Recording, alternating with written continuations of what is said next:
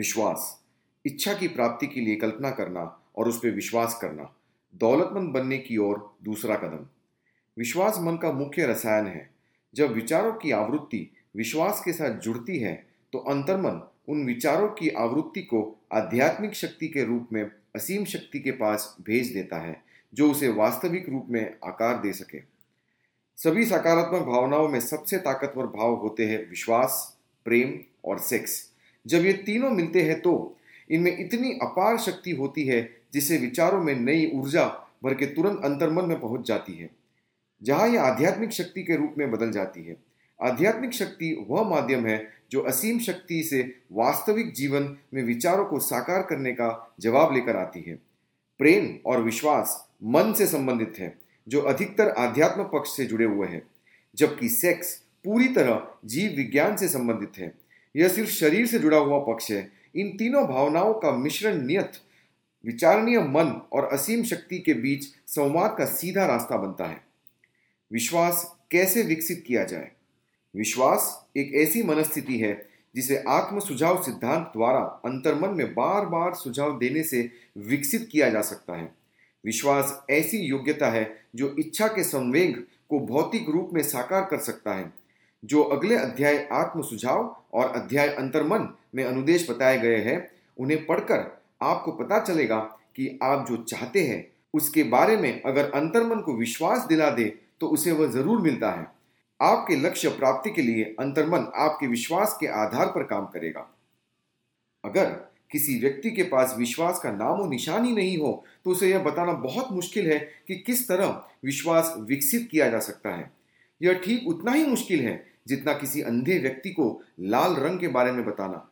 विश्वास एक मनस्थिति है, जिसका विकास किताब में दिए गए इन तेरह सिद्धांतों पर महारत हासिल करने के बाद किया जा सकता है। बार बार अपने मन में सुझाव डालना ही खुद से भावनाएँ विकसित करने का एकमात्र ज़रिया है। आगे दिए गए विवरण से यह साफ़ हो जाएगा। जो सुझाव आप मन में डालते हो, वही बन जाते हो। यहाँ तक कि अपराधी भी। एक आपराधिक रसद में कहा गया है जब लोग पहली दफ़ा अपराध का या अपराधियों के संपर्क में आते हैं तो उनसे घृणा करते हैं। अगर फिर भी वे किसी तरह कुछ दिनों तक अपराध के संपर्क में बने रहे तो उसके आदि होने लगते हैं और सहन करना सीख जाते हैं। तथा जब वे काफ़ी लंबे समय तक उसके संपर्क में रहते हैं तो अपराध से प्रभावित होकर उसमें शामिल हो जाते हैं। अगर इस बात को इस तरह कहें कि अगर आप आवेश के साथ किसी विचार को लगातार सोचते हैं तो अंतर्मन इस विचार को स्वीकार कर लेता है और इस पर कार्य करता है। अंतर्मन, उस स्वयं को साकार रूप देने के लिए कोई न कोई व्यवहारिक प्रक्रिया उपलब्ध कराता है। वे सभी विचार जिनसे भावनाएँ जुड़ जाती है और उनमें विश्वास भर जाता है तो वे विचार खुद को भौतिक रूप में तब्दील कर लेते हैं। ऐसे लाखों लोग हैं जो यह मानते हैं कि वे गरीबी और भुखमरी में जीने के लिए इसलिए अपशक्त है क्योंकि कोई रहस्यमयी शक्ति उनके खिलाफ काम कर रही है, जिस पर उनका कोई नियंत्रण नहीं है। इस नकारात्मक आस्था या विश्वास के कारण वे अपने दुर्भाग्य के निर्माता खुद होते हैं, क्योंकि उनका अंतर्मन उनके इस नकारात्मक विश्वास को पकड़ लेता है और इसे भौतिक रूप में आकार देता है। एक बार फिर यह बताना उचित होगा कि यदि आप अपनी इच्छा को हकीकत में बदलना चाहते हैं तो आप उसे अपने अंतर्मन तक पहुँचा दीजिए, परंतु इसके लिए यह ज़रूरी है कि आपकी चाहत मज़बूत और आशावादी हो। अगर ऐसा है तो आप उसे भौतिक रूप में बदल सकते हैं। आपका विश्वास ही वह भाव है जो आपके अंतर्मन की क्रिया निर्धारित करता है। आत्म सुझाव के द्वारा अपने अंतर्मन को धोखा देने से आपको कोई नहीं रोक रहा है। जिस तरह से मैंने अपने पुत्र के अंतर्मन को धोखा दिया था। इस धोखे को यथार्थवादी बनाने के लिए इस तरह व्यवहार करें, जैसे आपके पास पहले से ही वह भौतिक वस्तु मौजूद है, जिसकी आप इच्छा कर रहे हैं। यह भाव आपने उस समय होना चाहिए जब आप अपने अंतर्मन को आदेश दे रहे हो। अंतर्मन, विश्वास और आस्था की स्थिति में दिए गए किसी भी आदेश को, जिसके बारे में आपको विश्वास हो कि वह हकीकत में बदल जाएगा, सबसे सीधे और व्यवहारिक तरीके से भौतिक रूप में बदल देगा। निश्चित रूप से इतना कहा जा चुका है कि आप उस शुरुआती पॉइंट पर पहुँच सके जहाँ से प्रयोग और अभ्यास के द्वारा आप अपने अंतर्मन को दिए जाने वाले किसी भी आदेश को आस्था से सरोबार करने की योग्यता हासिल कर सके। पूर्णता अभ्यास से ही आएगी। यह केवल निर्देशों को पढ़ने भर से नहीं आ सकती। आपके लिए यह अनिवार्य है कि आप सकारात्मक भावनाओं को अपने मन की प्रबल शक्तियों के रूप में प्रोत्साहन करें और नकारात्मक भावनाओं को हतोत्साहित करके उन्हें अपने मन से निकाल दें। जिस मन में सकारात्मक भावनाओं की प्रबलता होती है, वह उस मन अवस्था का प्रिय निवास बन जाता है। वह मन इच्छा के अनुरूप अंतर्मन को निर्देश देती है, जिसे यह स्वीकार करता है और उस पर तुरंत कार्य करता है। काफ़ी लंबे समय से धर्मावलंबी, संघर्षरत मानवता को यह संदेश देते रहे हैं कि उन्हें इस या उस धार्मिक सिद्धांत में विश्वास करना चाहिए। परंतु वे लोगों को यह बताने में असफल रहे हैं कि विश्वास को किस तरह से पैदा किया जाए। उन्होंने यह नहीं बताया कि विश्वास एक मानसिक अवस्था है, जिसे आत्म सुझाव द्वारा विकसित किया जा सकता है। ऐसी भाषा में जिसे एक आम आदमी समझ सके, हम वह सिद्धांत बताएँगे जिसके द्वारा विश्वास वहाँ पर विकसित किया जा सकता है, जहाँ पर इसका नामो निशान नहीं है। अपने आप पर विश्वास रखें और परम पिता पर विश्वास रखें। इसके पहले कि हम शुरू करें, आपको एक बार फिर यह याद दिलाना ज़रूरी है। विश्वास ही वह शक्ति है जो विचार के आवेग को जीवन, शक्ति और क्रियाशीलता प्रदान करता है। पिछला वाक्य दोबारा पढ़ने लायक है और तीसरी बार यहाँ तक कि कई बार भी पढ़ सकते हैं। ज़ोर से पढ़ दे तो बेहतर होगा। विश्वास धन कमाने का शुरुआती बिंदु है। विश्वास उन सभी चमत्कारों और सभी रहस्यों का आधार है, जिन्हें विज्ञान के नियमों के आधार पर स्पष्ट नहीं किया जा सकता। विश्वास कामयाबी का इकलौता इलाज है। विश्वास वह रसायन है, जिसे जब प्रार्थना के साथ मिलाया जाता है तो इंसान असीम शक्ति के साथ सीधा संवाद करता है। विश्वास वह रसायन है, जो इंसान के सीमाबद्ध मन द्वारा निर्मित विचारों के आम कंपनों को आध्यात्मिक समतुल्यों में रूपांतरित करता है। विश्वास इकलौता माध्यम है, जिसके द्वारा इंसान असीम शक्ति की, वैश्विक शक्ति का दोहन और प्रयोग कर सकता है। प्रमाण आसान है और आसानी से दिया जा सकता है। यह आत्म सुझाव के सिद्धांत में लिप्त हुआ है। आइए हम अपने ध्यान को आत्म सुझाव के विषय पर केंद्रित कर ले और यह पता लगाए कि यह क्या है और यह क्या हासिल करने में समर्थ है। यह तथ्य तो सभी जानते हैं कि आदमी अपने आप से जो बार बार दोहराता है, वह आखिरकार उस बात पर विश्वास करने लगता है, चाहे वह बात सही हो या गलत। अगर कोई आदमी बार बार किसी झूठ को दोहराता रहे तो अंततः वह उस झूठ को सच के रूप में स्वीकार कर लेगा। यही नहीं, वह विश्वास करने लगेगा कि यही सच है। इंसान वही बन जाता है, जिस तरह के विचारों को वह अपने मन में राज करने देता है। जिन विचारों को इंसान अपने मन में जगह देता है, जिन्हें वह सहानुभूति के साथ प्रोत्साहित करता है और जिन्हें वह अपनी भावना के साथ संबद्ध करता है, वे प्रेरक शक्तियाँ बन जाते हैं, जो उसकी हर गतिविधि, हर कार्य और हर कर्म को नियंत्रित और निर्देशित करती है। आइए, अब एक बहुत ही महत्वपूर्ण सच्चा वक्तव्य। जब विचार भावनाओं के साथ संयोजित हो जाते हैं तो वे एक मैग्नेटिक पावर बन जाते हैं, जो अपने सामान या अपने से जुड़े दूसरे विचारों को आमंत्रित करते हैं। भावना के साथ जुड़ जाने पर इस तरह से चुंबकीय हो गए विचार की तुलना हम उस बीज से कर सकते हैं, जिसे उपजाऊ ज़मीन में बोए जाने पर वह अंकुरित होता है, उगता है और कई गुना हो जाता है, जब तक कि यह छोटा सा एक बीज अपने ही जैसा लाखों अनगिनत बीज नहीं बन जाता। मानवीय मन ऐसे कंपनों को लगातार आकर्षित करता है जो मन में रहे विचारों के अनुरूप हो। इंसान के मन में प्रबलता में मौजूद कोई भी विचार, योजना या लक्ष्य अपने रिश्तेदारों को आमंत्रित और आकर्षित करता है और इन रिश्तेदारों से जुड़ने के बाद वह अधिक शक्तिशाली बन जाता है और उसकी शक्ति तब तक बढ़ती रहती है जब तक कि वह उस व्यक्ति का प्रबल मालिक नहीं बन जाता जिसके मन में वह निवास करता है। अब हम शुरुआती बिंदु पर फिर से चले और यह जाने कि किस तरह किसी विचार, योजना या लक्ष्य का मूल बीज मन में बोया जा सकता है। यह जानकारी आसानी से दी जा सकती है। किसी भी विचार, योजना या लक्ष्य को बार बार दोहराए जाने पर इसे मन में रखा जा सकता है।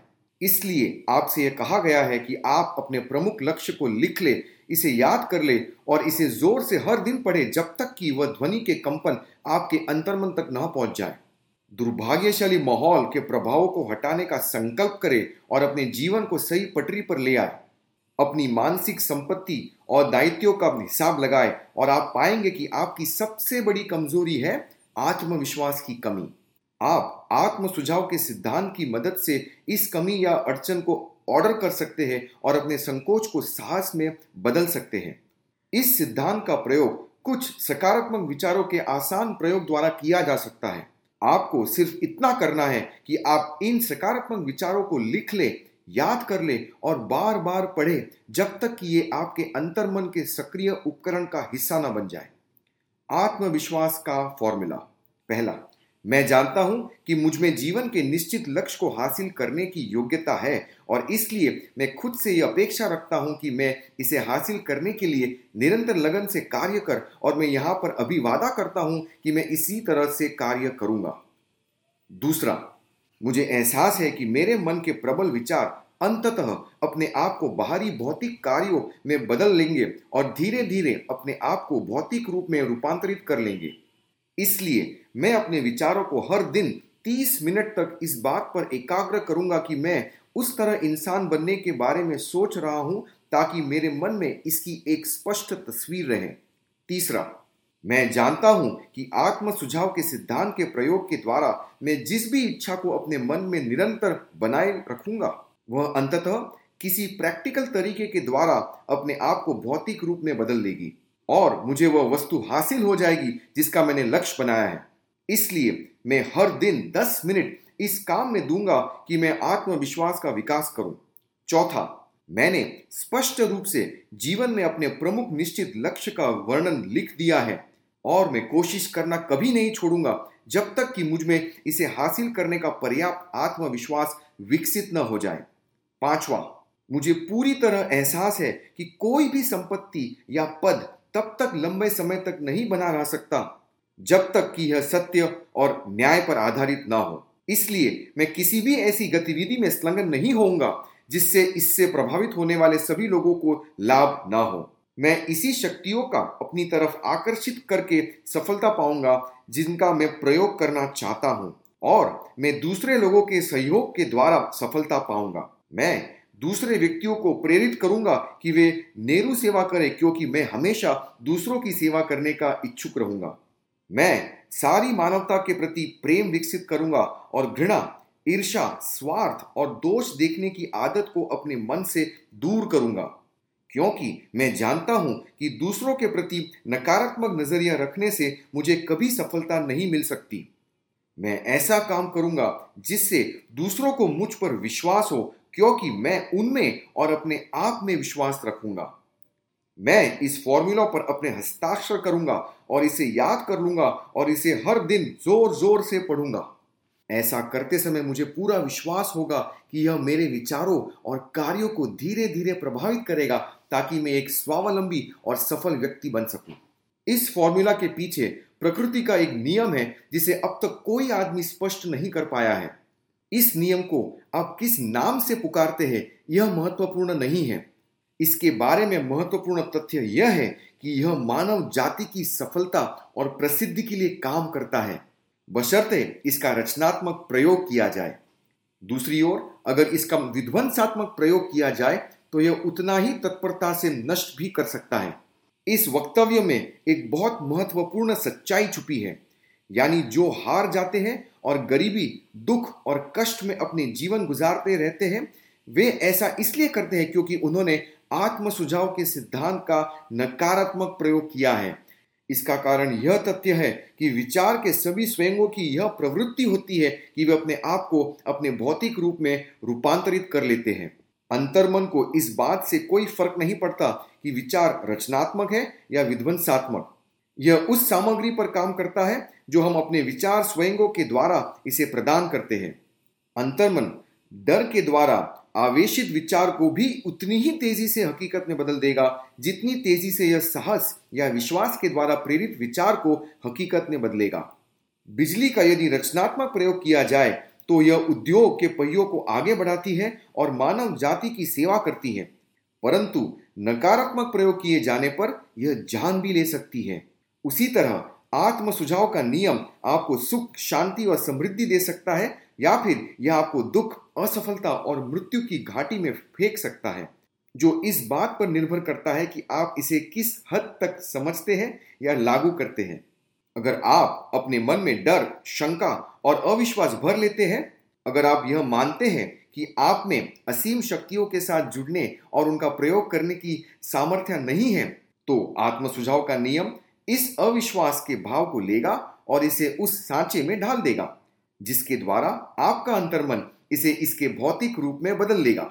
उस हवा की तरह, जो एक जहाज़ को पूर्व दिशा में ले जाती है और दूसरे को पश्चिम दिशा में आत्म सुझाव का नियम आपको ऊपर उठा सकता है या नीचे गिरा सकता है, जो इस बात पर निर्भर करता है कि आपने अपने विचार की पाल को किस तरह से बांधा है। आत्म सुझाव के नियम के द्वारा कोई भी व्यक्ति उपलब्धि की कल्पनातीत ऊंचाइयों को छू सकता है और यह इस कविता में बहुत अच्छी तरह से अभिव्यक्त होता है। अगर आप सोचते हैं कि आप हार गए हैं तो आप हार गए हैं। अगर आप सोचते हैं कि आप में हिम्मत नहीं है तो आप में नहीं है। अगर आप जीतना चाहते हैं, लेकिन सोचते हैं कि आप जीत नहीं सकते तो यह लगभग तय है कि आप नहीं जीत पाएँगे। अगर आप सोचते हैं कि आप हारेंगे तो आप हार चुके हैं, क्योंकि दुनिया में हमने यह पाया है, सफलता किसी व्यक्ति की इच्छा से शुरू होती है। यह पूरी तरह से मानसिक स्थिति पर निर्भर है। अगर आप सोचते हैं कि आप पिछड़ गए हैं तो सचमुच ऐसा ही है। आपको ऊपर उठने के बारे में सोचना होगा। आपको अपने आप पर विश्वास करना होगा और तभी आप ज़िंदगी में कुछ कर सकते हैं। जीवन के युद्ध में हमेशा वही नहीं जीतता जो सबसे ताकतवर या तेज होता है। बल्कि तुरंत या देरी से जीतता वही है जो सोचता है कि वह जीत सकता है। उन शब्दों पर ध्यान दीजिए जिन पर ज़ोर दिया गया है और आप उस गहन अर्थ को समझ लेंगे जो कवि के मन में था। आपके मन में कहीं ना कहीं उपलब्धि का बीज सोया हुआ है, जिसे अगर जगा दिया जाए और काम में जुटा दिया जाए तो वह आपको उन ऊंचाइयों पर ले जाएगा, जिन्हें हासिल करने की बात आपने सपने में भी नहीं सोची होगी। जिस तरह महान संगीतकार, वायलिन के तारों से संगीत का सुंदर लहरिया छेड़ सकता है? उसी तरह आप भी अपनी प्रतिभा को जगा सकते हैं, जो आपके मन में कहीं दबी पड़ी है। इसके माध्यम से आप अपने आप को ऊपर की तरफ़ ले जा सकते हैं और जिस लक्ष्य को प्राप्त करना चाहें, उस लक्ष्य को प्राप्त कर सकते हैं। चालीस साल की उम्र तक अब्राहिम लिंकन ने जिस काम में हाथ डाला, वे उसमें असफल रहे। वे किसी गुमनाम जगह से आए हुए गुमनाम आदमी थे। जब तक कि उनके जीवन में एक महान अनुभव नहीं आया और उस अनुभव के उनके दिलो दिमाग में सोई हुई उनकी प्रतिभा को नहीं जगाया, तब जाकर वे दुनिया के सचमुच महान लोगों में से एक बन सके। यह अनुभव दुख और प्रेम के भावों से जुड़ा हुआ है। यह अनुभव एना रेटलेट के माध्यम से आया, जो इकलौती महिला थी जिसे लिंकन ने प्रेम किया था। यह एक सुपरिचित तथ्य है कि प्रेम का भाव विश्वास की मानसिक अवस्था से बहुत करीबी रूप से जुड़ा हुआ है। इसका कारण यह है कि प्रेम हमारे विचार स्वयंगों को उनके आध्यात्मिक रूप में बदलने के सबसे करीब होता है। अपने शोध के दौरान लेखक ने पाया कि सैकड़ों सफल लोगों की जीवनियों और उपलब्धियों के विश्लेषण से यह पता चलता है कि उनमें से लगभग सभी की सफलता के पीछे किसी न किसी महिला के पराम का प्रभाव स्पष्ट रूप से था। अगर आप विश्वास की शक्ति का प्रमाण चाहते हैं तो आप उन पुरुषों और महिलाओं के उपलब्धियों का अध्ययन कीजिए, जिन्होंने इसका प्रयोग किया। सूची में सबसे ऊपर नजरेन का नाम आता है। ईसाई धर्म का आधार है आस्था। चाहे कितने ही लोगों ने इस महान शक्ति के अर्थ को गलत ढंग से विश्लेषित किया है और तोड़ा मरोड़ा है। ईसा मसीह की शिक्षा और उपलब्धियों का सार, जिसे चमत्कार के रूप में विश्लेषित किया जा सकता है, विश्वास या आस्था ही है। अगर चमत्कार जैसी कोई चीज़ होती है तो यह केवल उस मानसिक अवस्था के द्वारा हो सकती है जिसे विश्वास कहा जा सकता है। आइए, अब हम उस आदमी के जीवन में विश्वास की शक्ति देखें, जिसे पूरी मानव सभ्यता बहुत अच्छी तरह से जानती है। उस आदमी का नाम है महात्मा गांधी। इस आदमी में विश्वास की संभावनाओं का सबसे चमत्कारी उदाहरण देखने को मिलेगा। अपने समय में गांधी जी के पास जितनी शक्ति थी उतनी किसी भी जीवित व्यक्ति के पास नहीं थी, और उसके बावजूद उनके पास शक्ति के कोई पारंपरिक औज़ार नहीं थे, जैसे कि धन, युद्ध के जहाज़, सिपाही या हथियार। गांधी जी के पास पैसा नहीं था, घर नहीं था, उनके पास एक सूट भी नहीं था, परंतु उनके पास शक्ति थी, उनके पास यह शक्ति कैसे आई? उन्होंने इसे विश्वास के सिद्धांत की समझ के द्वारा विकसित किया और उनमें यह योग्यता थी कि वे अपनी आस्था को 20 करोड़ लोगों के दिमाग में बो सके। गांधी जी ने 20 करोड़ मन को एक दिमाग की तरह एक साथ जुड़ने और एक साथ चलने के लिए प्रेरित किया, जो एक महान कार्य था। विश्वास के सिवाय और कौन सी शक्ति इतना कर सकती थी? बिज़नेस और उद्योग चलने में विश्वास और सहयोग की ज़रूरत होती है। ऐसे में यह रोचक भी है और लाभदायक भी कि हम एक घटना का विश्लेषण करें। जो हमें बहुत अच्छे ढंग से वह तरीका समझाती है, जिसके द्वारा उद्योगपतियों और बिजनेसमैनों ने बहुत बड़ी दौलत कमाई तथा उन्होंने लेने से पहले देने के तरीके से ऐसा कर दिखाया। यह घटना 1900 की है, जब यूनाइटेड स्टेट स्टील कॉरपोरेशन बन रहा था। जब आप कहानी पढ़े तो इन मूलभूत तथ्यों को अपने दिमाग में रखें और आप समझ पाएँगे कि किस तरह विचार बड़े खजानों में बदलते हैं। अगर आप उन लोगों में से हैं जो अक्सर आश्चर्य करते हैं कि किस तरह ढेर सारी दौलत कमाई जाती है। तो यूनाइटेड स्टेट्स स्टील कॉरपोरेशन के निर्माण की यह कहानी आपको काफ़ी कुछ सिखा देगी। अगर आपको इस बारे में जरा सी भी शंका है कि इंसान विचारों के माध्यम से या सोचकर अमीर बन सकते हैं तो यह कहानी आपके मन से शंका को भगा देगी, क्योंकि आप यूनाइटेड स्टेट्स स्टील की कहानी में इस पुस्तक में बताए गए सिद्धांतों का प्रयोग पाएँगे। उस बिलियन डॉलर के भाषण के काफ़ी दिन बाद 12 दिसंबर 1900 की शाम को देश के लगभग 80 अमीर दिग्गज फिफ्थ एवेन्यू के यूनिवर्सिटी क्लब के समारोह हॉल में इकट्ठे हुए। अवसर था पश्चिम से आए हुए एक युवक का सम्मान करना, परंतु आधा दर्जन से अधिक अतिथियों को इस बात का एहसास नहीं था कि वे लोग अमेरिका औद्योगिक इतिहास के सबसे महत्वपूर्ण घटना देखने जा रहे थे। जे एडवर्ड सिमंस और चार्ल्स स्टुअर्ट स्मिथ के हृदय कृतज्ञता से भरे थे, क्योंकि जब वे हाल ही में पिट्सबर्ग गए थे तो चार्ल्स एम श्वाब ने उदारता पूर्वक मेहमान नवाजी की थी और उनका अद्भुत अतिथि सत्कार किया था। सिमंस और स्मिथ ने 48 साल के श्वाब से पूर्वी बैंकिंग सोसाइटी का अपरिचय करवाने के लिए इस डिनर का आयोजन किया था। परंतु उन्हें आशा नहीं थी कि वे इस समारोह में हंगामा खड़ा कर देंगे। उन्होंने उन्हें यह चेतावनी दी थी कि न्यूयॉर्क के लोग भाषण की कला को पसंद नहीं करेंगे और उनसे प्रभावित नहीं होंगे, तथा यदि वे स्टीलमैन हरीमैन और वेल्डरविट जैसे श्रोताओं को बोर नहीं करना चाहते तो बेहतर होगा कि वे अपने भाषण को 15 या 20 मिनट तक सीमित रखें और फिर अपनी बात खत्म कर दें। जॉन पियरपन मॉर्गन अपने उच्च पद के कारण श्वाब की दाई तरफ़ बैठे हुए थे। वे भी इस समारोह में सिर्फ़ कुछ देर तक ही ठहरने वाले थे और जहाँ तक प्रेस और जनता का सवाल था, पूरा मामला इतना महत्वहीन था कि अगले दिन इस समारोह का ज़िक्र किसी भी अखबार में नहीं छपा। दोनों मेजबानों और प्रख्यात अतिथियों ने अच्छी तरह से डिनर किया। बीच में बहुत कम चर्चा हुई और जितनी हुई वह भी तनाव के माहौल में हुई। बहुत कम बैंकर और ब्रोकर श्वाब से मिले थे। जिसका करियर मोनंगा हिला के किनारे पर परवान चढ़ा था और उसे कोई भी अतिथि ठीक से नहीं जानता था। परंतु शाम खत्म होने से पहले उन सभी और मनी मास्टर मॉर्गन के पैरों तले ज़मीन खिसक गई और बिलियन डॉलर के यूनाइटेड स्टेट स्टील कॉरपोरेशन का बीज बोया गया। इतिहास के इलाज से शायद यह दुर्भाग्यपूर्ण है कि उस डिनर में चार्ल्स शॉप के दिए हुए भाषण का कोई रिकॉर्ड नहीं है। शायद यह एक घरेलू भाषण होगा, जिसमें ग्रामर की कई गलतियाँ होगी, क्योंकि श्वाब भाषा की शुद्धता पर ज़्यादा ध्यान नहीं देते थे, और उस भाषण में सुक्तियाँ और चुटकुले भी होंगे। परंतु इनके अलावा उसमें एक प्रबल शक्ति थी, जिसका उन पाँच बिलियन डॉलर के लगभग की संपत्ति वाले श्रोताओं पर अविस्मरणीय प्रभाव पड़ा। जब यह नब्बे मिनट का भाषण समाप्त हुआ, और जब श्रोता इसके जादू के कारण अब भी मंत्रमुग्ध थे तो मॉर्गन वक्त को एक खिड़की के पास अलग से ले गए, जहाँ चौकट पर बैठकर और पैरों को नीचे लटकाकर उन्होंने एक घंटे तक चर्चा की। श्वाब के व्यक्तित्व का जादू पूरी शक्ति से काम कर रहा था, परंतु इससे भी अधिक महत्वपूर्ण और अधिक स्थायी वह पूर्ण और स्पष्ट प्रोग्राम था जो उन्होंने स्टील के विस्तार के लिए प्रस्तुत किया था।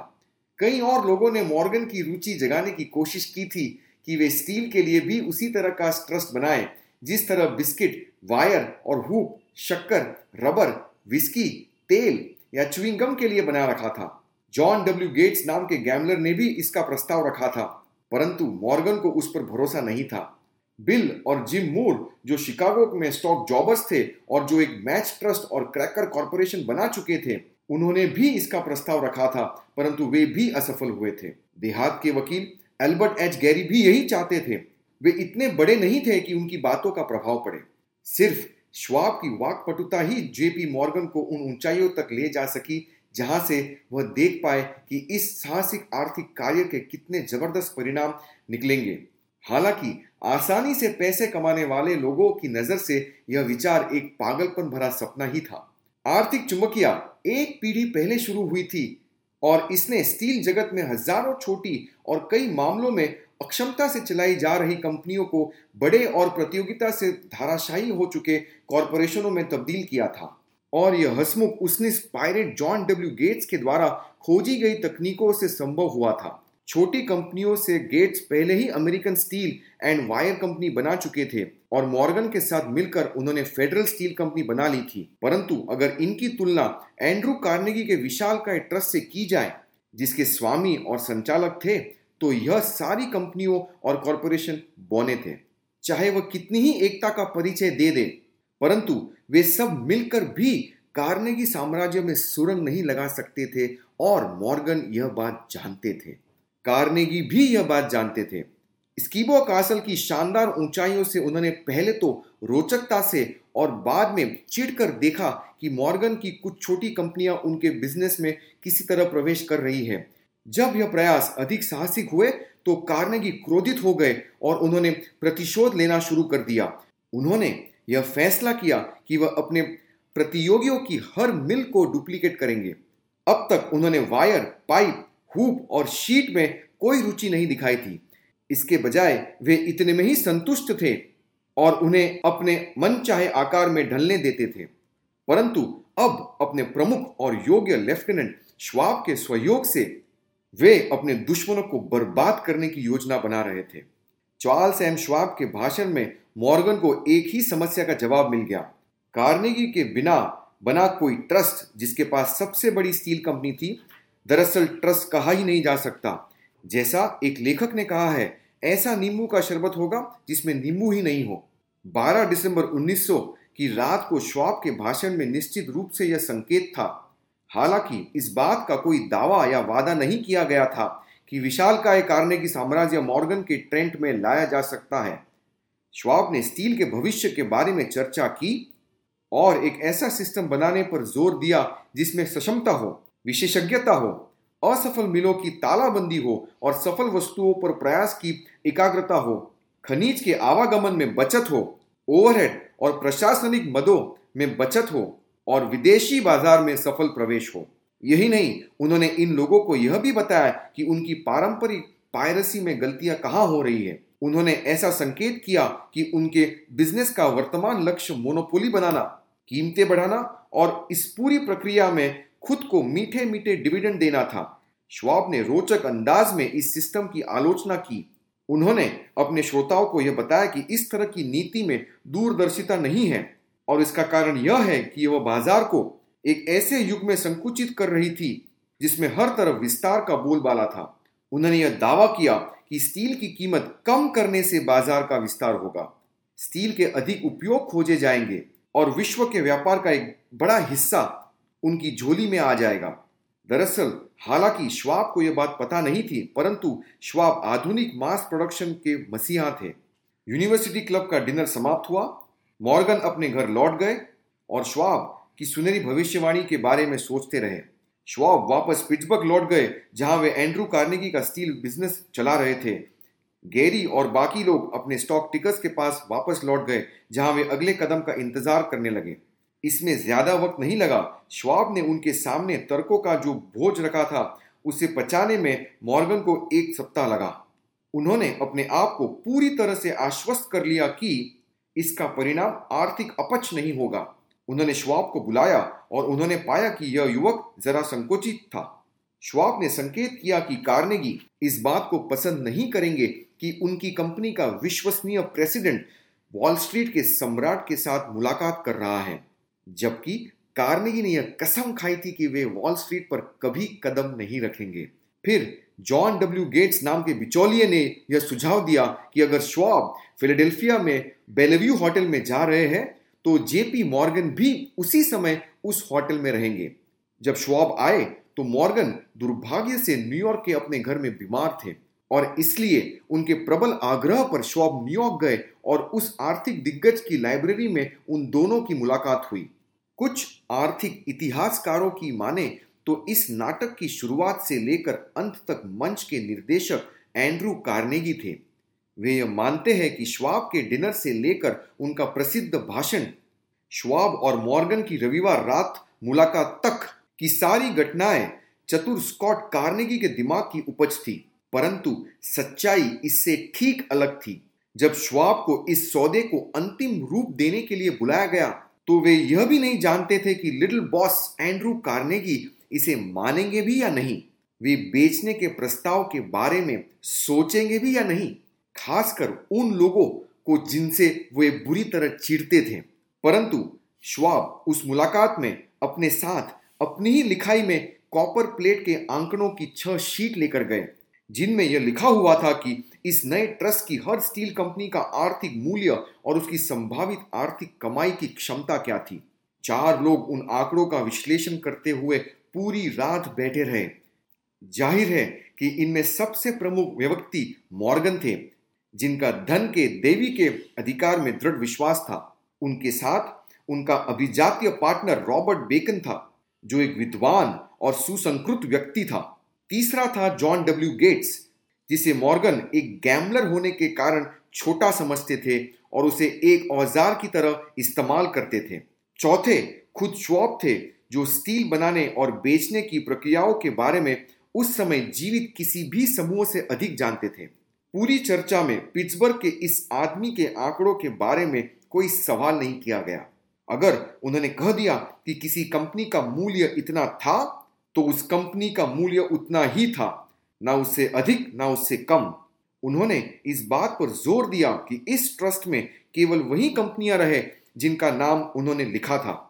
उन्होंने एक ऐसे कॉरपोरेशन की रचना की थी जिसमें कोई डुप्लीकेशन नहीं होगा और उन मित्रों के लालच की संतुष्टि भी नहीं होगी, जो अपनी कंपनियों के बोझ को मॉर्गन के विशाल कंधों पर उतारना चाहते होंगे।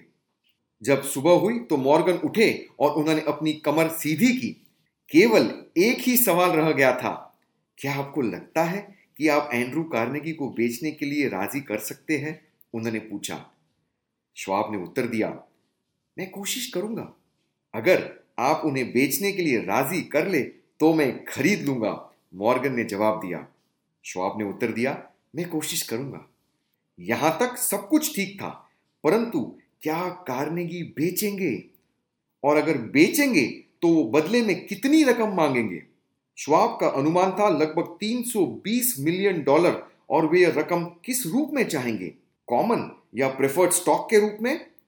बॉन्ड के रूप में नकद, कोई भी एक बिलियन डॉलर का प्रतिशत नकद में नहीं दे सकता था।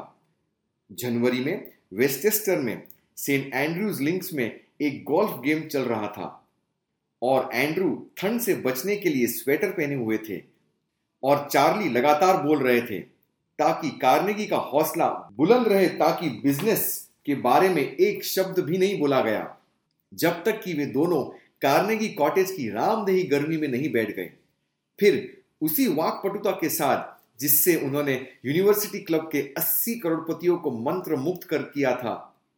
श्वाब ने आराम से रिटायर होने के सुनहरे सपने बताए और बूढ़े आदमी की सामाजिक इच्छाओं को संतुष्ट करने के करोड़ों अरबों का ज़िक्र किया। कार्नेगी ने जवाब में कागज़ में एक टुकड़े पर एक रकम लिखकर श्वाब को थमा दी और कहा, ठीक है। हम इतने में बेच देंगे। आंकड़ा लगभग 400 मिलियन डॉलर का था और अगर श्वाब के द्वारा अनुमानित 320 मिलियन डॉलर के आंकड़े को मूलभूत आंकड़ा माना जाए तो इसमें पिछले दो सालों में पूंजी मूल्य में हुई वृद्धि के रूप में 80 मिलियन डॉलर जोड़ दिए गए थे। बाद में ट्रांस एटलांटिक लाइनर के डेक पर खड़े होकर कार्नेगी ने मॉर्गन से अफसोस से कहा, काश मैंने आपसे 100 मिलियन डॉलर अधिक मांगे होते। अगर आपने मांगे होते तो आपको वह भी मिल गए होते, मॉर्गन ने खुश होकर बताया। इस बात से काफ़ी सनसनी फैली। एक ब्रिटिश संवाददाता ने तार दिया कि विदेशी स्टील जगत इस दैत्याकार ट्रस्ट से स्तंभित है। येल के प्रेसिडेंट हेडली ने घोषणा की कि अगर देश में ट्रस्ट बनाने संबंधी नियम नहीं बनाए गए तो अगले 25 सालों में वॉशिंगटन एक सम्राट शासन करेगा। परंतु योग्य स्टॉक विशेषज्ञ की ने नए स्टॉक को, जनता को इतनी योग्यता से बेचा कि सारा का सारा पानी, कई लोगों का अनुमान था 600 मिलियन डॉलर पलक झपकते ही सोख लिया गया। कार्नेगी के पास करोड़ों डॉलर थे और मॉर्गन सिंडिकेट के पास कष्ट उठाने के अवैज में बासठ मिलियन डॉलर और गेट से लेकर गैरी तक सभी के पास करोड़ों डॉलर थे। 48 साल के शॉक को भी अपना पुरस्कार मिला। वे इस नए कॉरपोरेशन के प्रेसिडेंट बन गए और 1930 तक इस पर नियंत्रण करते रहे।